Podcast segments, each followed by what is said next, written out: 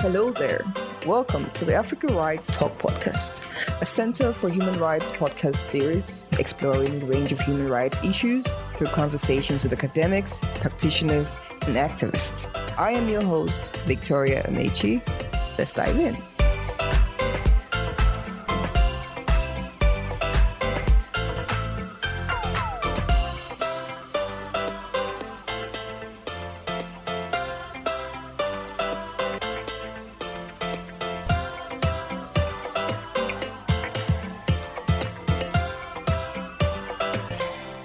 I met a guy. He said um, there is a work in Dubai that I can do. He will connect me to the lady. She said she has a restaurant shop. I was very happy. I was very, very excited. I'll be sending money for my parents for them to be okay and my little ones. So when when I get to Dubai, the story really changed. She offered to pay my traveling expenses. It was a big opportunity for me. She collected my passport from me. She collected my phone also. I did not have that access to call anybody in Nigeria. It was when I got to the apartment, they told me the reason why I came. The same day I just landed. That's when they took everything from me. Thank you so much for joining the African Rights Talk podcast. And um, I hope that we have a meaningful and very important conversation about the work that you do. Thank you very much, Victoria. It's nice to meet you, and um, I'm happy to have the opportunity to talk to you. Thank you for the opportunity. Would you like to introduce yourself and the nature of work that you do? Sure.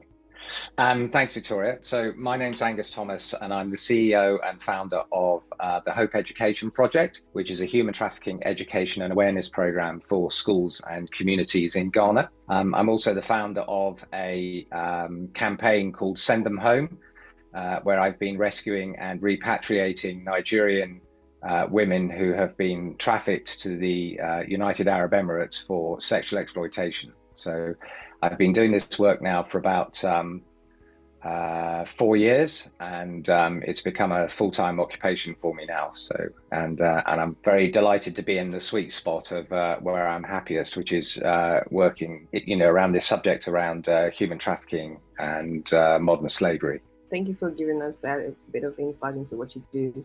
It's a very, very niche aspect of human rights. What inspired you to get into this form of activism? I'll say, is there a personal um, connection? Is there a personal history to that kind of activism?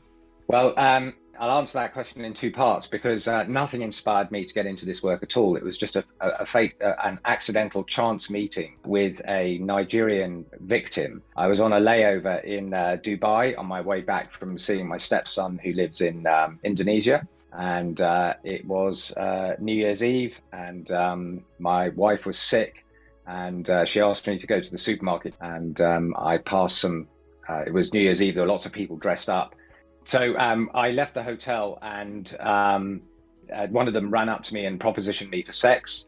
And uh, anyway, we got uh, we got talking, and I asked her if she um, uh, wanted to be there, and she said no. That um, effectively, what she described to me was that she had been trafficked uh, from Nigeria. She'd been tricked into taking a job uh, in the United Arab Emirates um, had her passport taken away and then was uh, locked up in a flat um, and then put onto the street to earn money uh, by selling sex. And uh, so I said to her, if you meet me here the next day at seven o'clock, because I didn't know whether she was serious. I'd, I'd never heard of sex trafficking. I've never you know had much to do or anything to do with uh, uh, sex workers um, and uh, you know in Dubai it can be uh, you know you're never quite sure of you know what you're going to get into trouble for uh, so I didn't really want anything much to do with her. But I'm a photographer by background, and so I'm always chasing a story. And uh, so the next morning, I met her, and, we agreed on a, an escape plan. And um, uh, I flew home that day, and then within the next three days, I got her to a um, to a hotel, and uh, and then it, was extremely complicated. But I managed to fly her back to uh, Nigeria. But then when she got back to Nigeria, we had a sort of debrief, and she um, she explained to me that um, uh, there were 22 other women in that uh, trafficking cell, uh, and then that started me on my journey of rescuing those women. And then whilst that was going on, other women came you know, came to the fore, contacted me through Instagram, and so I was able to help uh, some other, women as well, including a, a Kenyan, but it was uh, predominantly Nigerians. And then that led me into this work of uh, human trafficking education and awareness because I realized that um, you know I was spending a lot of time and other people's money uh, rescuing uh, women when actually that money could be uh, exponentially used to better use if I was educating people at the source of the problem, uh, which at the time I was looking at um, Edo State in, um, or Benin and Edo State in Nigeria. Um, but that became too dangerous for me to focus on. So I moved in, uh, my work to Ghana eh, about 18 months ago. Um, and now we're at the point where we are about to start our pilot project in uh, northern Ghana uh, working with um, uh, a Muslim community in Tamale. Um, and we hope to be starting that in May. So, so I walked into this by accident, but I discovered my life's passion. So, uh, and I've always had an eye for the victim uh, in terms of my photography, and um, I have a revulsion for inequality wherever I see it, be it in the UK or South Africa or um, in Ghana. So, that's that's what keeps me at the coalface of it. It's very interesting um, take on it and very interested in getting into the, the activism field. I'm pretty sure there are a bit of like, you know, challenges in trying to advocate for women's, um, you know, interests. What are the challenges you faced trying to, you know, um, bring attention to the trafficking issues relating to women? So in Dubai specifically, the, the challenges around um, uh, trafficking for sexual exploitation, let's call it sex trafficking. Uh, the challenges are that uh, victims are treated as uh, criminals. And whilst there are lots of rules on the statute book uh, in Dubai for uh, criminalizing uh, human trafficking, there have been very, very few prosecutions. And um, interestingly enough, I was looking at the, um, the US State Department Trafficking in Persons Report 2023 in respect to the UAE. And I think they investigated a total of 27 cases, uh, of which um, 24 were suspected sex trafficking, and only one was suspected labor trafficking, which I think is a, an interesting reflection on the priorities uh, in uh, the UAE. Uh, if you consider the UAE has about a uh, population of about 10 million, but 9 million of those people are there under uh, and uh, uh, are foreign workers on, on visas. So, in a population of uh, 10 million people, they've only, only investigated 27 suspected cases of labor trafficking, which, which statistically is almost impossible. Uh, especially if you given that amongst the cohort that I dealt with, you know, one cell alone was 22 women who had been trafficked for sexual exploitation to the UAE. But I think the reason that the numbers are so weighted heavily towards sex trafficking is itinerant labor force under the kafala system uh, to uh, do the jobs that um, obviously Emiratis don't want to do. Um, and therefore, it's, it's, it's not a good idea to be focusing on the labor pool. It's much easier to focus on uh, the women uh, and sex trafficking because that is almost sort of uh, more, more palatable uh, to be investigating the cases. Um, so you know that, that, the major challenge, I suppose, is logistics on the ground. Um, actually finding uh, you know accommodation because if the women are seen on the street, obviously they're they're black, they stand out. You don't see many black people in um, uh, in the UAE, and um, you know they are. Uh, if you're on the street as a black person, uh, or a black woman at 10 o'clock walking on your own, you know, the, the, the, suspicion is that you are a prostitute or engaged in some sort of sex work. Um, and therefore, it's a very dangerous uh, existence for them. Um, and, um, you know, getting anybody to help you in, in Dubai or um, uh, anywhere else, yeah, Al Ain, uh, is extremely difficult because it's very dangerous business to help other people, and so generally people don't want to get involved with you. So I've had a um, you know some good Samaritans on the ground um, that are uh, um, very, you know keen to help their countrymen. They're all Nigerian, um, but they do so at you know great risk to themselves. So um, it's it's a very challenging environment in in Dubai. Thank you for that. Do you think education about this issue can be used as a tool to kind of address or maybe say mitigate um, occurrences of women being trafficked into the uh, UAE. Mm-hmm. Okay, so I think that probably works on several levels, actually, Victoria.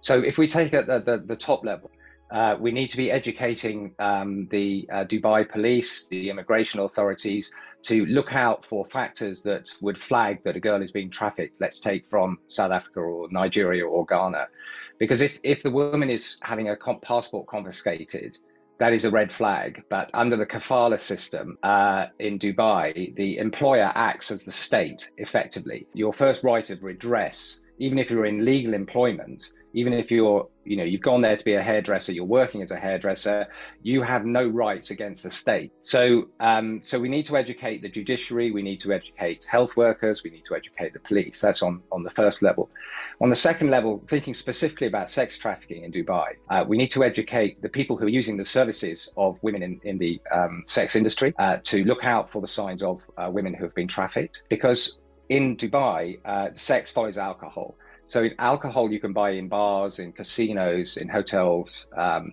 and that's where sex workers congregate. Um, and in amongst those, you know, legitimate sex workers, if you like, you know, people who are operating, you know, as a sex worker, they've gone there for their own volition, they're running their own business.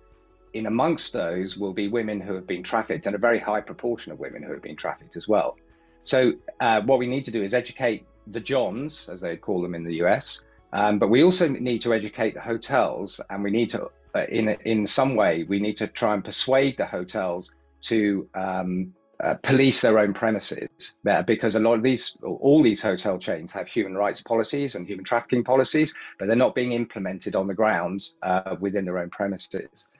Then, if we if we step back, uh, we need to be educating women at the point of uh, at, the source, the uh, at the origin, at source, so in Edo State or in you know Accra, we need to be educating people about what uh, human trafficking is, because in a lot of the research, what's come out, I was reading some research yesterday. What what comes out in the research is that we're in a situation now where a lot of children know far more than their parents because the children get hold of smartphones before their parents get hold of smartphones. And if you've got parents who are illiterate or they are not uh, technologically uh, enabled, their children are going to know more about the situation in the world than, than their parents. And so the parents need educating because they don't understand what human trafficking is. Um, and of course, the children need educating themselves as to what human trafficking is and the, the methods that human traffickers use to coerce them or trick them into traveling to Dubai. So, amongst the cohort that we brought home, you know, some girls traveled to Dubai to be um, uh, hairdressers. Uh, you know, some went as cooks, and um, uh, you know, when they get to the airport, they they are well, sorry, they are seduced with offers of high-paying jobs. And when they get to the airport, the other side, their um, passports are taken away from them, and um, uh, they never actually. Um, sorry, then they're put into an apartment, uh, and they're forced to work as sex workers um, and they never ever see the money. So the girls come home or the women come home just if they get home, uh, they're just heaped up with shame because their whole life is about shame from that point onwards. Because if they traveled, they told their friends, their friends were expecting something from them. They expected to come home with some money. Their families expected them to come home with some money. And the truth is, they they come home with you know psychological scars, physical scars, mental scars, uh, no money and, and just a lifetime of shame that they can't talk to anyone about because there are no counselling services back to deal with survivors when they get back home. So it really is a very desperate situation. If we take it to that top down level, uh, we need to educate in the UAE. We, we need to educate um, officials in the UAE, and uh, because they need to understand the, the extent of the problem and they need to recognize what a victim of human trafficking looks like. Um, so we need to uh, educate at that level. We need to educate airport staff, uh, border control staff, uh, you know, at that level. Um, we need to ed- educate uh, people in hospitals, uh, anywhere where victims of human trafficking might come into contact with authority, um, which in the UAE is very difficult because obviously contact with authority also brings with it the risk of uh, imprisonment or, or being treated as a as a um, as a uh, criminal.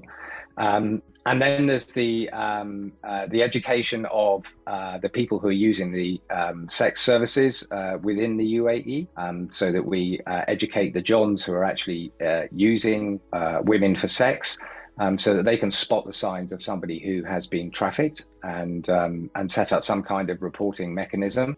There are reporting mechanisms in the UAE, but when when we've ever tried to use them, uh, they're not manned. The, the, hotlines are not answered. Um, and then we need to um, educate hotels um, about the activities that are actually going on in their premises. Um, and uh, the hotel chains obviously have um, human trafficking and and um, human rights policies in the back of their report and accounts, but these are not being enforced on the ground. And so we need to educate hotels as to, or we need to educate them to enforce their policies.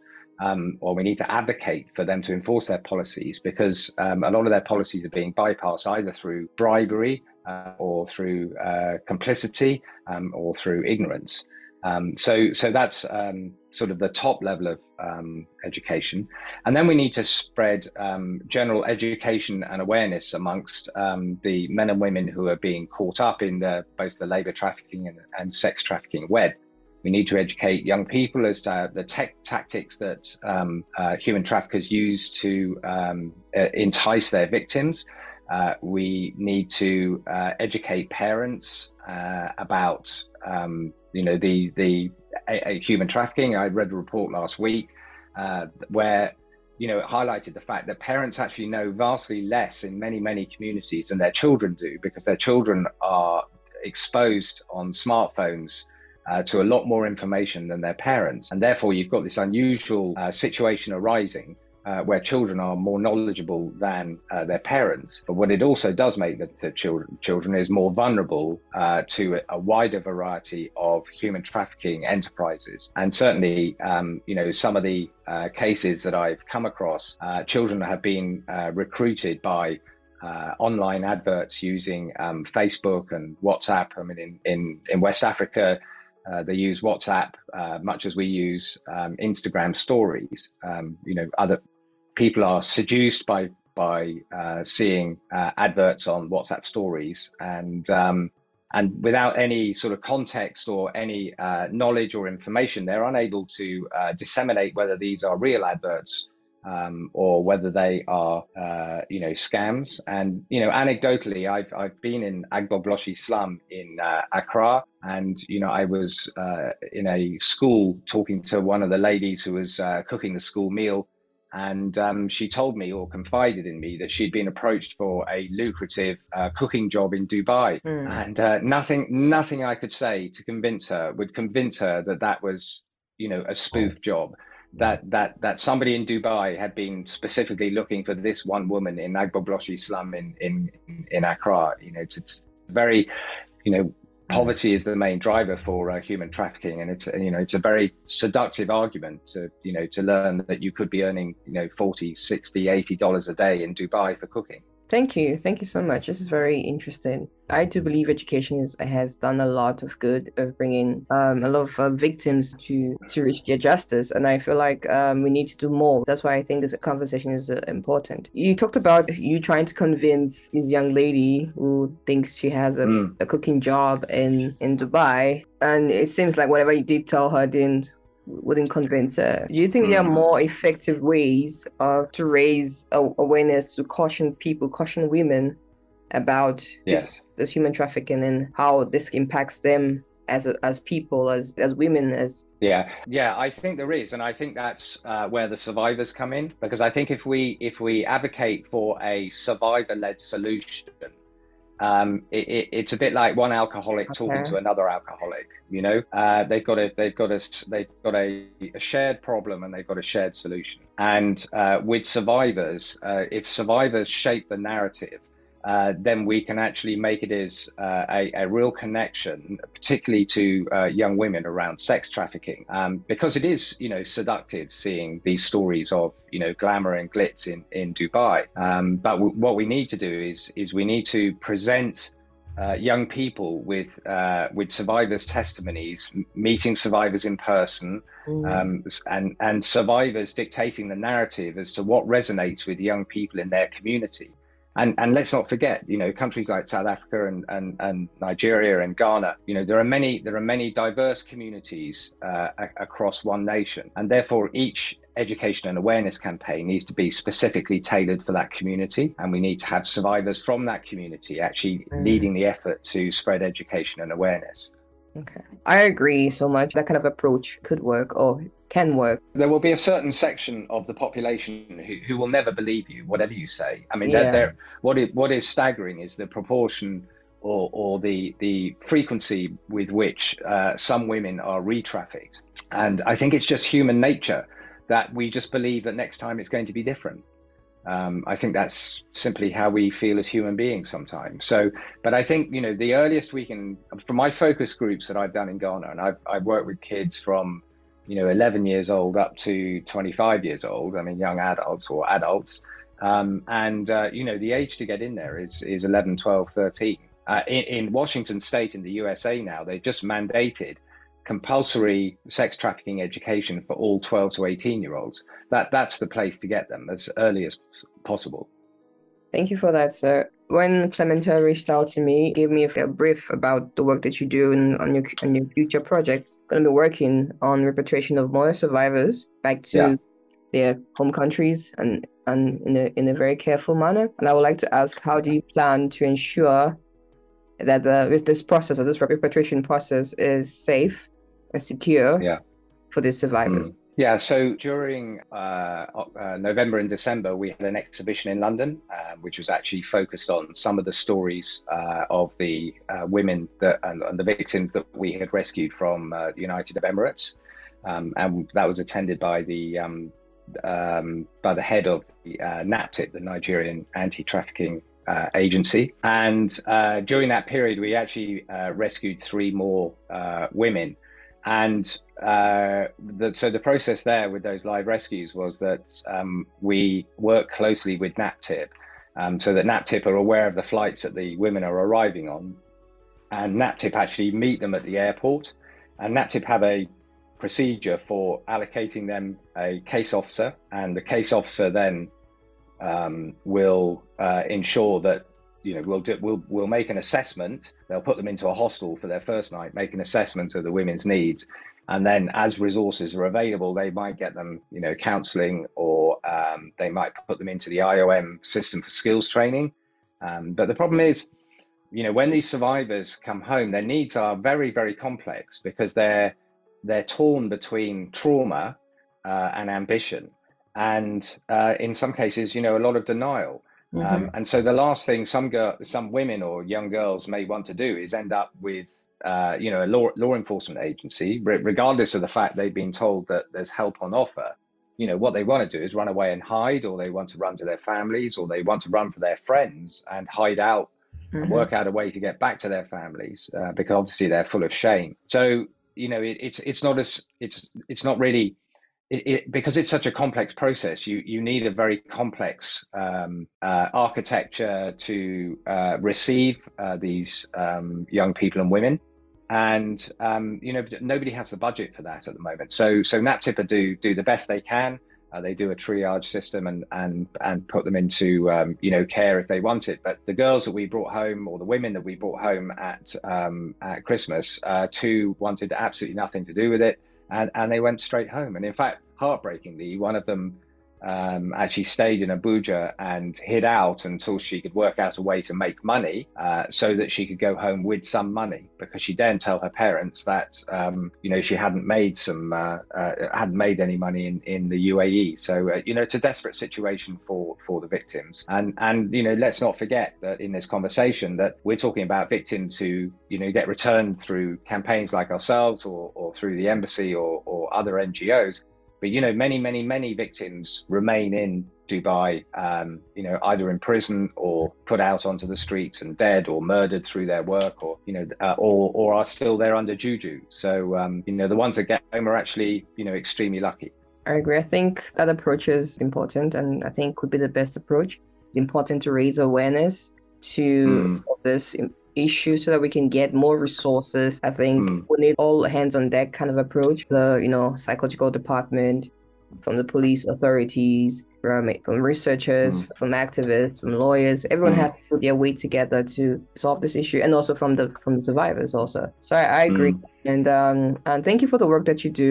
It's, it's really really really important, and Mm. thank you for coming on the podcast to shed light on the work that you do and your future and the future projects of repatriation of the survivors. Thank you. Thank you so much, and I hope that you have a good year ahead with the projects you're gonna do you.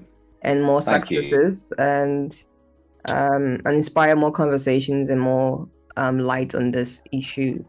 And hopefully Great. we have another conversation in the towards the end of the year to see, you know, maybe there's some progress to this issue if possible. Wonderful. Be delighted to. Yep. So thank you so much for joining this podcast and yeah, have a good day.